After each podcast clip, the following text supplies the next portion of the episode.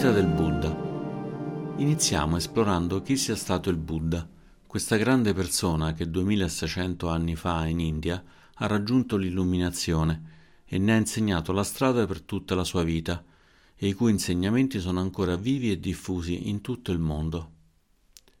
I molti nomi del Buddha. Il Buddha storico aveva il nome sanscrito Siddhartha Gautama, in lingua pali Siddhartha Gautama, della famiglia degli Shakya, da cui il nome Shakyamuni Buddha, che vuol dire saggio degli Shakya. Nel buddismo antico, in lingua pali, lo si definisce più abitualmente Gautama Buddha. Ci sono molti altri modi di definirlo. Il termine Buddha vuol dire colui che è risvegliato e gli fu dato dai suoi discepoli. Il Buddha, riferendosi a se stesso, usava invece il termine Tathagata, che può voler dire sia colui che è andato che colui che è venuto. Viene spesso anche chiamato Bhagawan, ovvero Signore, Venerabile, Beato, o anche Sugava, il bene andato.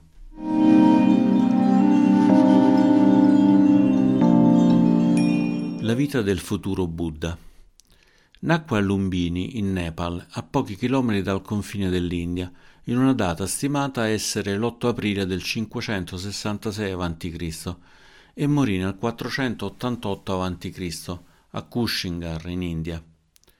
Di casta elevata guerriera, era figlio del re Suddodana e della regina Maya Devi, chiamata anche Mahamaya, Prima della nascita, il Buddha fu annunciato da un sogno della regina Mahamaya, in cui un grande elefante bianco con sei zanne entrava in lei dal fianco destro.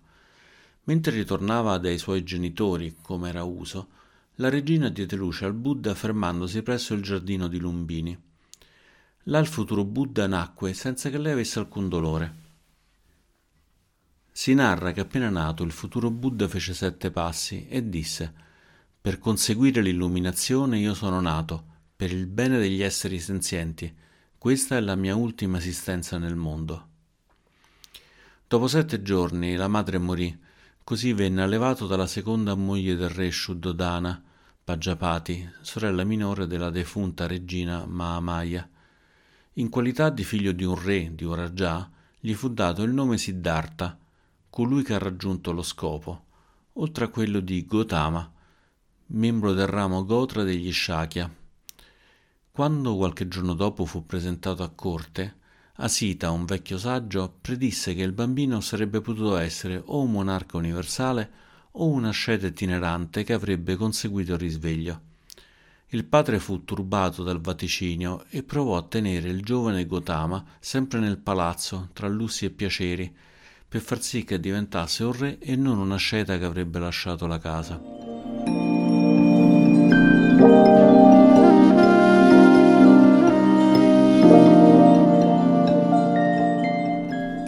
Le quattro visioni. Gotama era circondato da agi, con a sua disposizione tre palazzi, uno per l'estate, uno per l'inverno ed uno per la stagione delle piogge, donne che cantavano e ballavano per lui, stagni pieni di fiori di loto, tutto pur di tenerlo all'interno del palazzo. Fu così che il giovane Gotama, già a sedici anni, divenne sposo della cugina Baddhakacciana, più nota come Yashodhara. A ventinove anni diedero alla luce un figlio, Raula, ma aveva sempre più voglia di conoscere il mondo al di fuori, così a ventinove anni uscì alcune volte dal palazzo accompagnato dal suo cocchiere. Sebbene il re avesse provveduto a far rimuovere dal percorso qualunque cosa potesse turbarlo, vide una volta un vecchio, un'altra volta un malato e poi una pira funeraria per un morto. Si rese così conto che anche a lui sarebbe toccato di essere vecchio, malato per poi morire. Nell'ultima uscita incontrò una sceta e quando chiese al cocchiere chi fosse, lui gli rispose così: Principe, lo si chiama asceta perché ha intrapreso l'ascetismo e rettamente segue il Dharma, perché vive in pace, si dedica alle buone azioni rende meritoria la propria condotta, mostra benevolenza e compassione per tutti gli esseri viventi. Gotama decise così di diventare anche lui un asceta, un monaco itinerante, lasciando la moglie e il figlio, il padre e la madre adottiva e la vita lussuosa di palazzo. Si tagliò i capelli, indossò la veste arancione e andò a cercare dei maestri.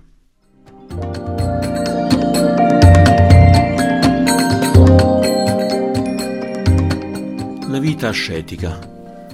La sua vita ascetica ebbe inizio con l'incontro del suo primo maestro, Arada Kalama, da cui imparò i canti vedici e la meditazione che conduce alla sfera del nulla. Divenne in breve tempo esperto e fu invitato dal maestro a insegnare insieme a lui, ma Gotama sentiva di non essere ancora arrivato all'illuminazione e andò alla ricerca di un altro maestro. Incontrò così Udraka Ramaputra, da cui imparò a perfezione la meditazione che portava allo stato di né percezione né non percezione, uno stato più sottile della sfera del nulla, al punto che lo stesso Udraga Ramaputra lo invitò a fargli da maestro. Di nuovo Gotama preferì continuare la sua ricerca. Questa volta si unì ad altri cinque asceti, con cui praticò le più severe pratiche, esponendosi a tutte le forme di mortificazione del corpo, esponendosi al caldo e al freddo estremo, riducendo il cibo al minimo. Sebbene avesse ottenuto dei traguardi meditativi, il corpo lo tormentava con i dolori ed era ormai pressoché arrivato al punto di morte. Comprese così che quella della mortificazione del corpo non era la strada appropriata ed accettò l'offerta di riso bollito datogli da una ragazza di nome Suggiata, che lo fece tornare alla vita. Si lavò nel fiume e tornò dai suoi amici asceti per raccontargli la conclusione cui era giunto ma all'aver rotto il digiuno provocò il loro solo disprezzo e lo abbandonarono. Ricordò allora un episodio dell'infanzia, quando bambino accompagnò il padre in campagna in occasione della festa dedicata alla madre terra. Dopo aver visto gli insetti e i vermi scoperti dall'aratro e mangiati dagli uccelli, dopo aver visto le fatiche degli uomini, aveva provato compassione e si era seduto sotto un albero entrando senza alcuno sforzo in una pace profonda, in una sensazione di unità. Tornando al momento presente, decise così di sedersi sotto un albero, un bellissimo ficus religiosa, su uno stato di erba acusa donatagli da un contadino, facendo voto di rimanere seduta in meditazione finché non fosse arrivato all'illuminazione. Rimase così per sette settimane, finché, nella notte di luna piena del mese di maggio, non raggiunse la pace suprema, il nirvana. Durante la meditazione, Gotama, ormai diventato il Buddha, scoprì gli elementi essenziali del suo insegnamento, le quattro nobili verità, ovvero l'esistenza della sofferenza, l'origine della sofferenza, che è l'attaccamento, la possibilità di andare oltre la sofferenza abbandonando quell'attaccamento, e il sentiero per ottenere la saggezza e abbandonare così gli attaccamenti e la sofferenza. L'albero sotto il quale si era seduto venne chiamato così l'albero della Bodhi, l'albero dell'illuminazione, e il luogo, Bodh Gaya, è ancora oggi un'importante meta di pellegrinaggio. La vita itinerante del Buddha il Buddha cominciò a insegnare il Dharma scegliendo di dare insegnamenti a chiunque fosse interessato ad ascoltarli, monaci, monache, laici e laiche. Questa modalità di insegnamento in India fu molto innovativa, in quanto fino ad allora era abitudine insegnare soltanto ad un gruppo ristretto di discepoli ben selezionati, spesso parenti del maestro. Il Buddha scelse coraggiosamente di accogliere i discepoli di ogni casta, e di formare l'ordine monastico femminile, dando pari dignità a uomini e donne di ogni tipo. Il Buddha e i suoi sempre più numerosi discepoli si muovevano continuamente da un luogo all'altro, potendo in seguito trovare riparo durante la stagione delle piogge in monasteri offerti dai laici, primo tra tutti Anatapindika, un ricco e devoto commerciante. Molti dei suoi seguaci divennero pienamente illuminati, tra cui Sariputta e Mogallana, i suoi principali discepoli.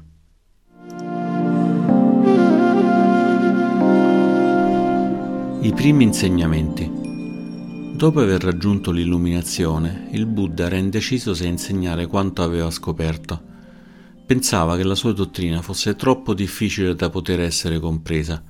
Come spiegare ciò che non può essere detto? Come insegnare uno stile di vita che porta alla completa estinzione del dolore? Decise così di vivere in una foresta. Si racconta così che il dio Brahmana Sahampati gli chiese di insegnare il suo sentiero, il Dharma, perché esistevano persone con poca polvere sugli occhi e che avrebbero potuto comprenderlo. Il Buddha si convinse della possibilità di insegnare e dichiarò che le porte del nirvana, dell'andare oltre la sofferenza, sono aperte a tutti coloro che vogliono intendere. Fu così che si diresse a Varanasi, oggi Benares. A Sarnath, nel Parco delle Gazzelle, incontrò di nuovo i suoi cinque compagni di ascetismo, che vedendolo risplendere pieno di una pace incrollabile, lo accolsero di nuovo tra di loro e accettarono di ascoltare un insegnamento. Fu il primo insegnamento del Buddha, il Dhammacakka Pavattana Sutta, il discorso della messa in moto della ruota del Dharma, in cui espose le quattro nobili verità da lui scoperte durante la meditazione sotto l'albero della Bodhi. Durante l'esposizione dell'insegnamento, il Sutta, uno dei cinque asceti sorrise e il Buddha capì che questi aveva afferrato quel che gli stava insegnando, aveva ottenuto il primo livello di illuminazione. Fu così che quell'asceta venne chiamato Agna Condagna, che vuol dire condagna compreso. Quando cinque giorni dopo il Buddha diede il suo secondo insegnamento, la Natta Lakkana Sutta, Condagna raggiunse lo stato di illuminazione completa, diventando il primo Arahant, il primo illuminato e anche il primo monaco, ordinato con la semplice espressione Hey Bhikkhu, che in lingua pari vuol dire semplicemente vieni monaco, dando luogo al Sangha, la comunità dei praticanti il Buddha Dharma, l'insegnamento del Buddha. La comunità dei monaci fu quindi estesa anche alle monache, permettendo in tutti i casi di poterne far parte a chiunque, senza alcuna preclusione di casta, origine, storia o cultura.